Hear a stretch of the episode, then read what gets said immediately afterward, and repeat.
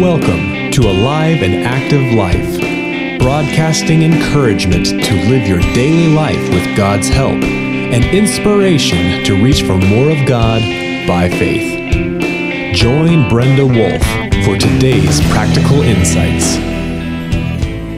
Thanksgiving. This holiday of gratitude is celebrated in various ways at different times of the year, depending on your country and your culture. When is your Thanksgiving? How do you celebrate? If you had a gratitude scale that could measure how thankful you are on a scale of 1 to 10, where do you fall? A gratitude scale is a super simple tool that helps you get in touch with your own level of gratitude. In other words, it helps you measure how thankful you are. The scale ranges from 1 to 10, where 1 represents not very grateful and 10 represents very grateful. Of course, by nature of how you use it, the gratitude scale is very subjective. That's because it's a self evaluating and a self reporting tool. However, it helps you ask good questions. If you answer with honest, sincere responses, you can get a good read on where you land in gratitude. With the gratitude scale, you can even develop your own questions if you wish. It's critical to ask relevant questions that identify and reveal your level of thankfulness at the roots of your life. Be hard on yourself in the right way as you form and then answer questions. Here are some great questions that you can use for your gratitude scale. Number one, how grateful am I each day in all my circumstances? Two, do I display and communicate gratitude as I interact with others? Do my work? Enjoy downtime or speak my mind? 3. How do I respond when issues and problems hit? Do these intrusions affect my thankfulness? If so, why? 4. Am I aware that an exceeding number of blessings coexist alongside my troubles? 5.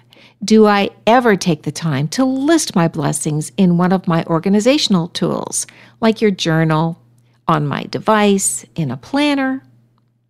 And number six, do I regularly thank God for all the good things in my life? Seven, have I remembered that Jesus is my greatest blessing? He gives me the cross, forgiveness, new beginnings, eternal life, hope, perspective, power, and value. Wow, that's a lot right there. Number eight, what is keeping me from being thankful? Am I bitter, angry, resentful? Maybe I'm moody. Is my heart so wounded or broken that I've lost sight of the blessings around me? Do I serve self more consistently than I serve the living God? The reality check on that one is that I was created by and for God, not for myself. And then another point is Have I forgotten that I am bought at a price and I owe it to God to honor him with my body and my life? From 1 Corinthians 6, verse 20. On to number nine. What kinds of practical things could I do each day to increase my level of gratitude? And 10.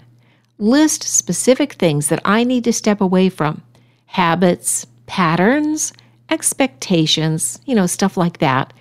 Those things that hinder a thankful heart. Okay, so now take all your answers from those questions and study them. What do they tell you about you? There are likely some action steps that you can pull out. As you pray over your answers in sincere honesty, you are ready for the final three questions. And here they are. Number one, where do I place myself right now on the gratitude scale? Number two, what score would I like to have in the near future on the gratitude scale? And then number three, what score would God give me on His gratitude scale? So, Now that you know what a gratitude scale is, after seeing the kinds of questions that you should ask yourself and answering as truthfully as you know how, what score did you give yourself? Where did you rate your level of gratitude? Does your score depend on your mood, your circumstances, health, level of fatigue or frustration, or on other people in your life? Does your score agree with God's score for you? Remember, if you skew your answers, your score will be skewed. But if you prayerfully search your soul and answer honestly, your score will be a good indicator of your level of thankfulness. You can change your score. That's good news. By practicing two things, you will pass two important tests and push your score closer to a 10 on that 1 to 10 scale. That's right, and this is great news. In other words, you have a lot of control over your level of thankfulness, and you are the only one who can decide if you will live your life in gratitude back to God. Whatever you decide, to be more grateful or not so much, you influence people around you. So make your decision pensively and soberly. Before we identify the two things that you can do to get closer to a 10, I want to tell you about someone who scored really high on the gratitude scale. Here is the story. Luke 17 tells the story about 10 lepers that Jesus healed. Lepers were outcasts, not included, pushed away from the community they once were a critical member of, perhaps even a professional contributor to. They had to live away from the safety, provisions, fellowship, and atmosphere of families and neighborhoods. They were the untouchables. People passed on the other side to avoid contact no human contact. Think about that. What a deprivation, a grievous suffering. It's a biting price to pay for something that is out of your control. Well, this ostracization and shunning is a terrible thing to condemn a person to. It is as bad, if not worse, than the leprosy itself. When Jesus came through town, he had a different approach. He completely understood the disease and how to correct it, but he also knew about a leper's starved heart, their aching soul, the mind that craved conversation and stimulation. He also knew the isolation, the rejection, and being the creator of all human hearts, he knew the temptation to question one's value under such a judgment.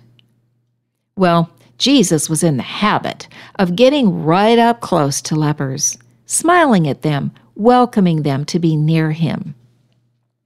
He touched them lovingly, kindly, warmly, and they felt his love in their aching flesh. They felt his esteem for their lonely hearts. His sincere interaction stimulated their minds, and his intimate contact and care ministered to their need to belong again. Jesus was in the habit of speaking to people that had been pushed aside, judged, mistreated, and disavowed. He spoke to those ten lepers. For the first time in years, they felt respected. Jesus was in the habit of using truthful, simple words that brought huge results. Powerful words like be clean. Go show yourselves to the priests so they can welcome you back into the community. Believe in me. Come. There are two tests in this story that I just shared with you. Ten lepers passed the first test, but only one passed the second test. And here's how.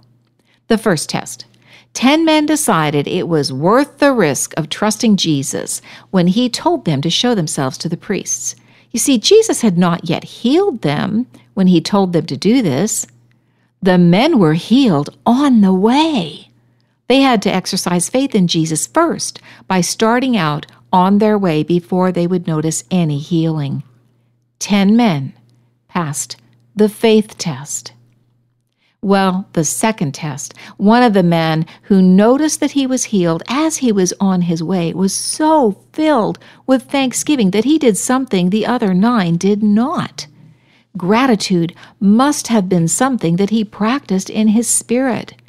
Because despite his terrible disease and grievous conditions, it flowed immediately from his heart. It came out freely. In fact, gratitude changed his direction.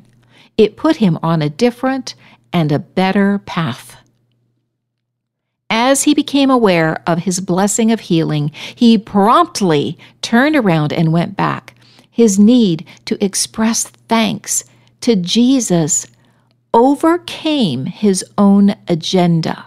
He put everything on hold just to pause and thank Jesus. Only one man passed the gratitude test. Would you pass those two tests? The only way to pass the tests of life is to practice those two qualities ahead of time. That means you're going to make a commitment to practice faith and gratitude. Very few people pass the faith test these days, but even fewer pass the gratitude test. If you choose to exercise faith and gratitude, you will get closer to a 10 on the gratitude scale every time. Did you know that you leak? Whatever you spend time practicing, you know, your habits, your patterns, moods, and character, that leaks out of your life. As it leaks out, you expose what is inside you. Why not let faith and gratitude give you away? The same is true if you do not have gratitude. Bitter, angry, prideful, spiteful qualities also leak. What have you been leaking this Thanksgiving season? Would others identify a leak of faith and gratitude? Do you pass these two tests? The application questions for this episode are the ones that we proposed in the questions to use for your gratitude scale. And I can real quickly run through those again. Uh, here they are. Number one, how grateful am I each day in all circumstances in life? Two, do I display and communicate gratitude as I interact every day? Three, how do I respond when issues and problems hit me? Do they intrude on my thankfulness? 4. Am I aware there are an exceeding number of blessings that coexist alongside my troubles? 5. Do I ever take time to list my blessings in one of my organizational tools? 6. Do I regularly thank God for all the good things in my life? 7. Have I remembered that Jesus is my greatest blessing? 8. What keeps me from being thankful. And then we gave a list of things that might be standing in the way. Nine, what kinds of practical things can I do to increase my level of gratitude? And 10, list the specific things I need to step away from, you know, your habits and patterns and things that hinder a thankful heart. So, those are some of the application things that you can put into practice. But I just wanted to also share that there are some additional scriptures for your exploration on gratitude. The first one has to do with overflowing with thankfulness, being watchful and being thankful. And that's from Colossians 2, verse 7, 3, verse 15, and 4, verse 2. Then the next one has to do with thankful with an accurate perspective. In other words, you are you have the um, attitude of thankfulness, but you also have an accurate perspective when you're going through difficulties. Check out Hebrews 12, 28 for that one. And then there's another one that you can give thanks in all circumstances because it's God's will for you to give thanks from 1 Thessalonians 5:18. And then finally, the famous Proverbs 3, 5, and 6 to trust Jesus with all your heart and don't trust in yourself. I just want to add please visit our website for articles, podcasts, and shareable images. Sign up and have those articles come right to you. You don't have to do anything. Select Alive and Active Life on your favorite podcast app, and then check out our excellent books and tools that help your daily Bible study. You can make your devotional time alive and active. Have a happy Thanksgiving. You've been listening to Brenda Wolf with Alive and Active Life. Visit our website at www.aliveandactivelife.org, your web based home for resources including books and ebooks, libraries of articles, podcasts, shareable images, and more as you navigate life's challenges and issues. Sign up on our email list to stay current with the tools you need to be the person God designed, living an alive and active life.